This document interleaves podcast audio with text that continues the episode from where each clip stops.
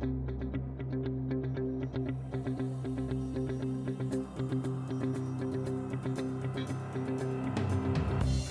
Welcome to another episode of the CoreLink Solution where we look to bring you awareness and actionable insights.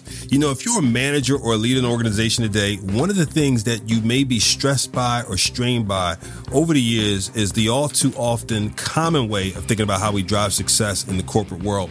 Particularly as a leader, you know, one of the things that shows up sometimes is a command and control style, so to speak. And today I have with me a guest, Dr. Bruno Cignacco who is an international business consultant, international speaker, and business coach. And for over 20 years, he has advised and trained hundreds of companies on international trade activities and international marketing.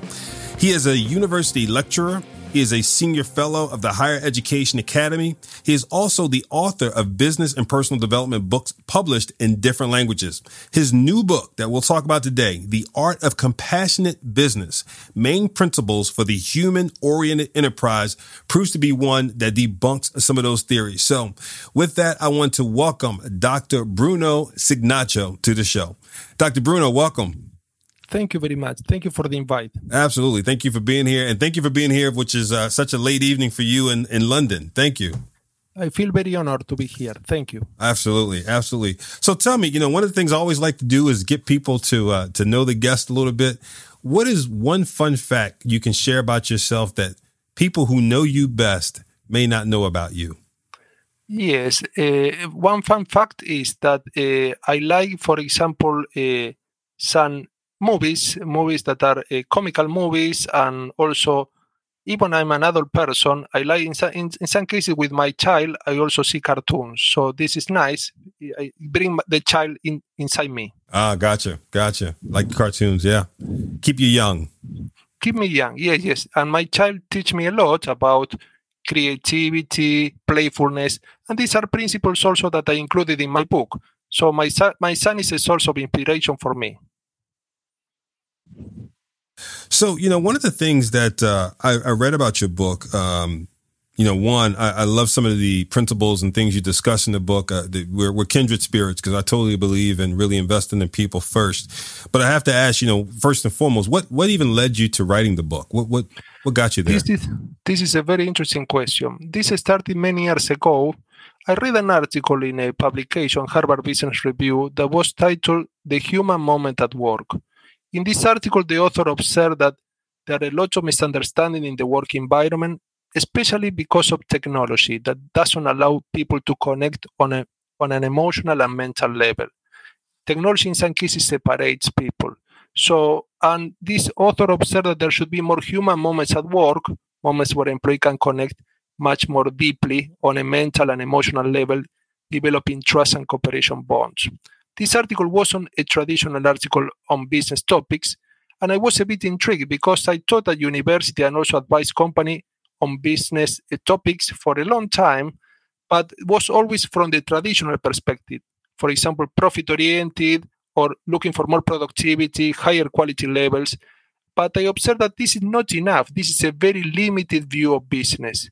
Uh, Instead, I during my research, I observed that there is a new generation of companies that are focusing on what we call the triple bottom line, focusing on profit, which are very important, focusing on people, caring for people, caring for customers, suppliers, employee, community members, but also caring for the planet, caring for the environment.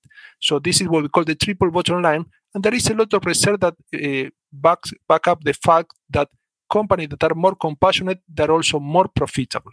Yeah. And, you know, the technology that the person talked about, was it some of the, the most recent technologies from a social media perspective or, you know, what was the base of the technologies the person mentioned? The, the, the, base of the technology could be any technological device. For example, even emailing. There is a lot of misunderstanding regarding, for example, emails because you cannot show the emotions overtly. And we are emotional beings. I see many workplaces, in, a, in, many, in many business environments, that people tend to suppress or repress their emotion. They cannot show themselves as they are. They cannot show themselves fully. They only show the part of their role, the part of their function, the business function or the work function. And this is a very limited view of uh, individuals. We have to understand, and this is very important for the listeners, that business are always built on the human being the building brick of any business activity is the human being. So if we do not care for the human being, that is the most important factor in any business activity, all the rest of the factor, for example, these key performance indicators such as profitability, productivity, efficiency cannot be achieved. Why not? Because these indicators are always the natural result of the interaction between a company and its stakeholders. This means customers, suppliers, employee, community members. So when a company focuses on nurturing this relationship with the stakeholders, this means long-term, long-lasting relationship with this stakeholder, mutually profitable relationship with these stakeholders. These key performance indicators such as profitability, productivity, efficiency tend to be achieved naturally, organically. So this is very important. And technology, in some cases, separate people.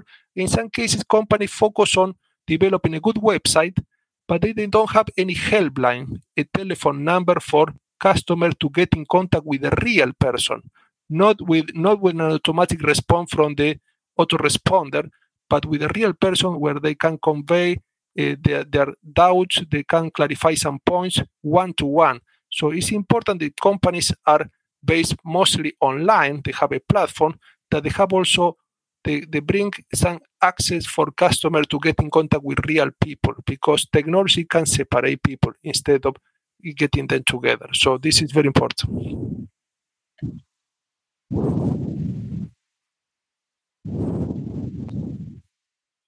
Exactly. Technology can be useful, but also we have to remember that technology is developed by people, but also people need to connect to one another on a, an emotional and mental level.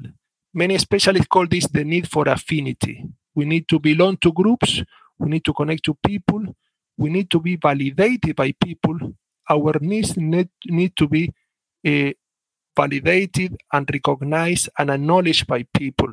So if our needs are not acknowledged, obviously this relationship cannot prosper. Supposing that a buyer is buying a product from a company and this company doesn't care after selling this product to this buyer, doesn't care what happened after the buying process, doesn't care if the buyer is satisfied or not, doesn't check if this buyer was really satisfied with this product, this relationship is unlikely to prosper. Why? Because in business, the only relationship that matters are the ones that are win-win and long-lasting, long-term relationship. We don't want to sell a product once. We want to build a strong bond with this customer. We want to build strong bonds with employees, build strong bonds with the community, bring, bring, bring about also strong bonds with the suppliers. And when we support each of these stakeholders, according to social psychology, there is a principle, the law of reciprocity. When we treat others in a supportive way, they tend to treat us in the same way in return, in a reciprocal way. The opposite happens when we treat customer, employees, community members in a, an unsupported, in an unsupportive way, they tend to withdraw. They tend not to cooperate. In the case of employees, they tend to work by the book. In the case of customer, they switch from our company to other organization. In the case of the community members, if they feel unsupported, they might even boycott the company's product and services. So business is about a set of relationship with different stakeholders. All companies are interdependent. This means that no company can thrive by itself. No company can thrive on its own. They need the support from buyers, suppliers, employee, community members. And the only way to get this, this support is to build strong relationship. I would love you to talk through what you believe are the, the key tenets that you. Yes, the, the key tenets are they're very important are there gratitude, generosity. These are two key tenets that I mentioned in the book. I call this timeless principle. This can be applied to any company in any time. We can apply now, we can apply in two years time, 20 years time they will always apply. They're perennial, timeless. Why generosity? Because many companies are only focused on getting, getting more profit, getting more market share, getting more customer, getting uh, more sales. And in practice, there should be a balance between getting, obtaining, and giving. So there should be a balance. That there is a balance in the universe, an equilibrium. And how the company can give. Well, for example, doesn't have to be material things. The company can give immaterial things or intangible things. For example, the company can provide employees with a support or advice, or in some cases, the manager can give an ear to listen to some employee problems, personal problems, family problems, but also among colleagues, colleagues can help each other. They can provide with support, supposing that there is a new employee that needs some training. Well, a colleague can provide this employee with training or mentoring or helping them the first days when they are starting working. But also, customers should be given also good advice, advice that is suitable for them, not for the company.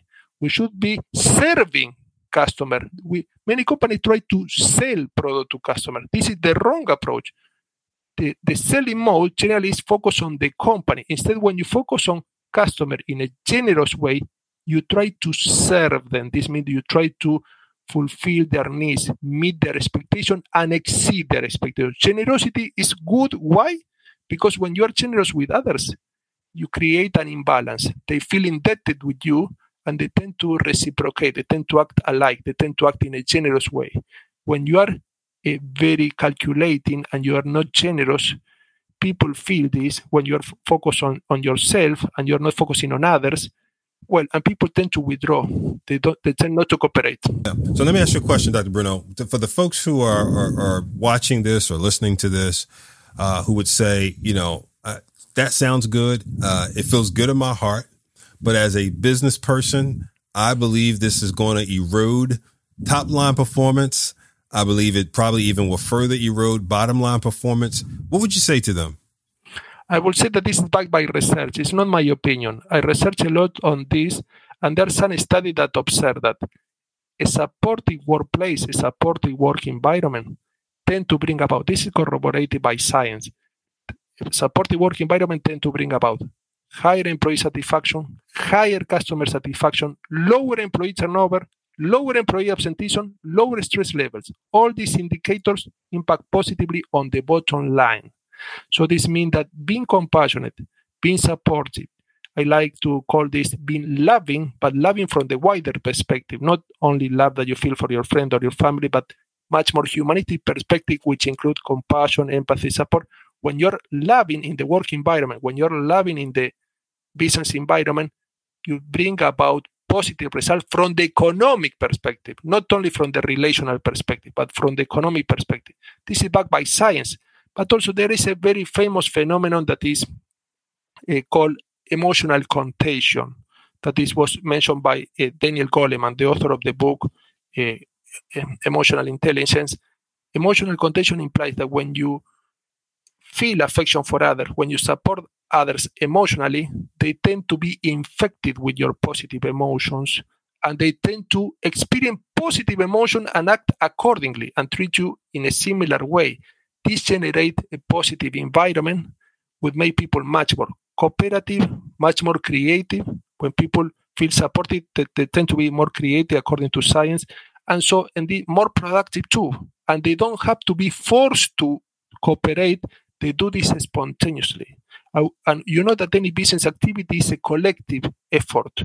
So when you allow people to give their best in a spontaneous way, and they feel supported and recognized, they're more prone to give more in an unconditional way. So this is supported by science. My clients always tell me, is there a science? And I showed all the different studies and also companies that are thriving, that are compassionate, both compassionate and also uh, profitable. One of the things that uh, I read in your book, and I quote, this book challenges the reader to change the way they perform in business situations and become more uh, focused on the human aspects of business activities. The users of this knowledge and those affected by them will undergo a profound transformation in the way they perform business activities. So the question I would ask you, you know, that first part, in the way they perform in business situations today, how would you describe for people if they were saying, you know what? Okay, Dr. Bruno, I'm going to believe you are right. I'm going to believe that the data is there.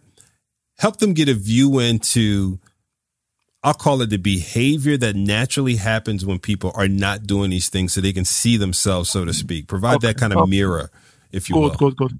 Yes, the, the mirror is very negative. The, the image shown in the mirror is very negative I will tell you about the traditional way of doing business. First off, traditional way of doing business use a lot of uh, belligerent terms, terms that are related to military discipline. For example, they say strategy, tactics, beating competitors. These are not compassionate terms. They don't use so much words such as empathy, companionship, camaraderie.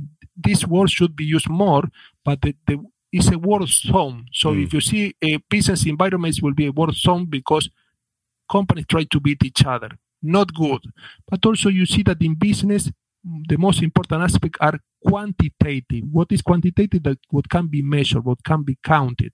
For example, market share, sales, profit can be measured, but they don't focus so much on qualitative aspect of business, what cannot be measured, but is as important as quantitative. There is a famous thinker that observed not everything that counts can be counted, and not everything that can be counted counts. So, qualitative aspects such as empathy, support, care, camaraderie, loyalty, commitment, they're very, very important. Another aspect of business that is uh, failing is that uh, companies focus on the different aspect of the stakeholder, focusing only on a limited aspect, for example, the role. When we're talking about employees, we're talking about managers, subordinates, but we forget about the individual behind this role, so or beyond this role. So, and we have to understand that the roles are only a very limited uh, connotation of this person, this individual. The individual has other aspects that are not included in this role, such as emotional aspect, family aspect, social aspect. They, all individuals have dreams, expectation, uh, they have setbacks, they have a positive experience, and we limit only to the, the role. The roles work like a mask. They don't allow to people to get in contact. All these aspects and being only profit oriented makes some companies act in a non-compassionate way. Some examples are companies that exploit employees, companies that fire employees mercilessly, mm-hmm. companies that deceive customers, manipulate customers, they make them sign contract with fine print and then is terrible for customer to, to fulfill this contract. Companies that pollute the environment, they produce goods that throw waste in the rivers or they pollute the, the, the atmosphere. So not good. These are example of non-compassionate companies. And these companies are shown in the media as negative example. However, you have example of companies that are very compassionate. Example that I always give are, for example, Patagonia is a company that develop clothes products, and this company has very important caring approach for employees. This company has child care free for employees in the workplace. So this means that they have a nursery for employees to leave their children. They don't have to worry for them to take care of these children. But also other company like that compassionate UPS. UPS is a company that is a courier company and they try to reduce carbon dioxide emission polluting the environment. So they try to be much more environmentally friendly. And this company is also helping employees take up college courses. So this means that they're supporting the education of these employees. And these companies are profitable. So we can see that you can be both profitable and compassionate. Yeah. And being compassionate improve the company's image, attract more employees that are talented, and also keep the employees that are working efficiently in this company. So, you know, even when you said things like strategy, tactics, and beating the competition versus uh, more compassionate language like empathy, support, and camaraderie. So, I, I, I want to use a very basic example. So, you know, a lot of times we'll have, uh, you know, most of us, right, offsites for leadership, strategic planning sessions, right? And then we cascade down the tactics and things like that. What would you offer as alternate language to a strategic planning session? What would you call it? Yes, eh, I will call much more qualitative approach because these things that are to be measured are important, but this they create an imbalance. If you focus only on quantitative aspect and you don't focus on qualitative aspect, I don't say that they're wrong, but businesses focus excessively on this quantitative aspect. I see. Can be can, can be important, but there should be a balance between quantitative and qualitative. Uh, and qualitative is generally dismissed. Why? Because cannot be measured. You can say camaraderie.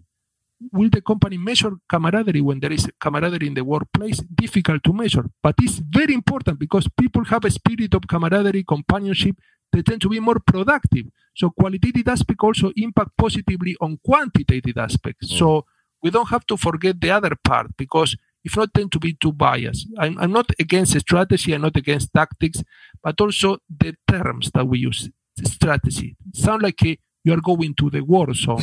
and you see that, no, it's, it's true. But the idea is when you go to war zone, one is beaten and one wins. And this is also what I call a scarcity mindset because mm-hmm. There are many cases that you can get prosperous uh, partnership with other company that before were your competitors and you can do business together.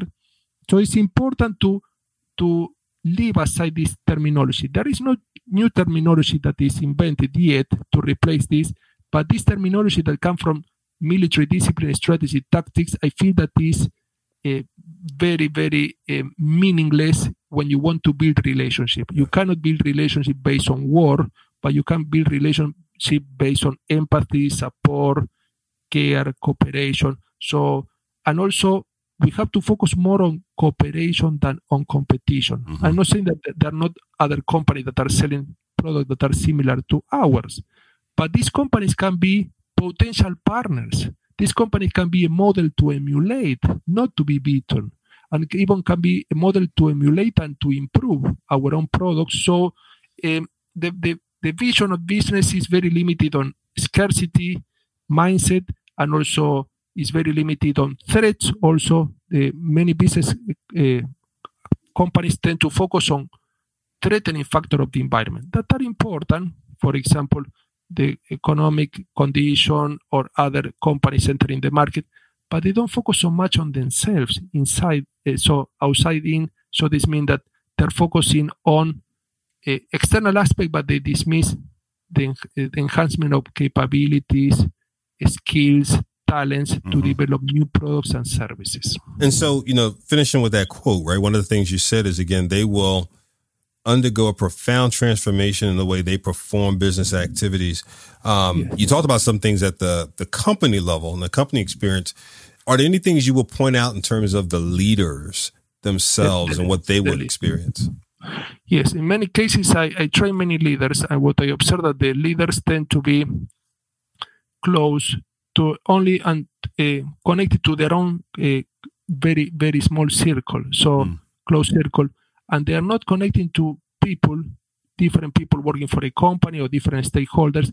I feel that leaders should set the example, should set a good example by being much more open. For example, open to other opinions. Many leaders are very determined and they, they tend to uh, make decisions only based on their ideas, their their opinions, and they don't open the game to other for other people to give their opinions. Mm-hmm. So leaders should be open-minded to hear opinion from others, but also leaders should be supportive and human-oriented. What I mean by human-oriented, well, if leader could be a manager, for example, for working for a company. Yes. Supposing that in these challenging times, many employees have problem with the work time or a, and they need some flexible hours. If I am the leader in this team and I, I really need this employee, but uh, this employee have difficulties, it will be important to talk to this employee, talk about their personal problems, talk about their family problems or any issue that have outside work to see how can we work out this together looking for win-win solution. This means that the employee will win the leader will win and also in some cases the employee might be allowed to work flexible hours in some cases might be allowed to work from home in some cases might work a fewer days. But it's important to understand that we need to support people for them to support us back. So leaders should understand that the most important principle here is leaders are leading human beings. Mm-hmm. So this means that we lead human beings. Human beings have many type of needs, not only economic needs like a, a good salary, but they have also emotional needs. For example, being recognized, being supported, being appreciated, and also they have also needs related to the family, the social environment. So we have to be much uh, adopting a much wider approach, a much more holistic approach. We need include the whole human being, not only this role, this employee. Yeah, yeah. You know, the, the, last question I have for you is one of the things you said to me is is some will found some will find uh, I think difficult to digest. You know that when there's a loving attitude in a company, that the organization will we'll see significant changes. So I think about the words you've used so far, right? Strategy, tactics, beating the competition, moving that to uh, empathy, support, camaraderie. But now to go to loving is several okay. steps further, right? Good, so, good, so, good, good. So, I know that when I, I talk about love and business, many leaders uh, look at me like saying, "What are you I talking about?" I can see that. I can think of some of the leaders I've worked with, and you, you, you say loving attitude in the company. are very, very, very noticeably upset in some cases, in some cases surprised, that's all. Sure. But I will say that love, we're not talking about love from a very narrow perspective. What is important, yes. love, for example, that you feel for your family, your sure. friends, your partner, this is the sentimental aspect of love. Here I'm talking about what the famous uh, psychologists like uh, Maslow or Erich Fromm observe humanistic love. Mm-hmm. Humanistic love implies uh, compassion, empathy, support, care, generosity, gratitude. And this can apply to business relationship and non-business one because mm-hmm. relationships are made up of human beings which have need. So when we have a much wider connotation of love, because we are all hardwired to uh, to behave in a loving manner and also to to be loved by others, when we have this much wider approach of business uh, activities, which include love, but love from the wider perspective, uh, people start to relate to one another in a much more meaningful way. Mm-hmm. Because if not, the relationship tend to be mechanical. You know what? In many business activity, what I observe that is one person is only related to other to get some goals achieved. So yes. this means that this person will be a means to achieve an end. A, a transactional goal. relationship. Uh, a, a transactional, transactional, approach. Yeah. And this is not the right approach. Yeah. This person should be the end. I want to know this person more. I want to help this person. I want to serve this person. And by doing so, I'm not only benefiting this person, but this I'm building a relationship, and this person is more prone to help me back. So you cannot force people into cooperation. Yeah people will cooperate spontaneously when you help them, when you support them, when you understand them. Uh, Stephen Covey said, first understand and then you will be un- understood. Well, this is very important Absolutely. because if you support them, they are more prone to give you back the same the same thing. Yeah, no, that's very good. You know, it reminds me of an exercise I, I would do sometimes where um, I would ask a person to put themselves in the middle of a of a square, so to speak, or a rectangle, okay. and around themselves to see their manager and their skip level boss up top, skip their manager and their skip level manager, their mentor, their sponsors, and to the left or right, people they work with inside their department. To the right of them, people outside of their department, and then below them, people who are direct reports, and so on and so forth.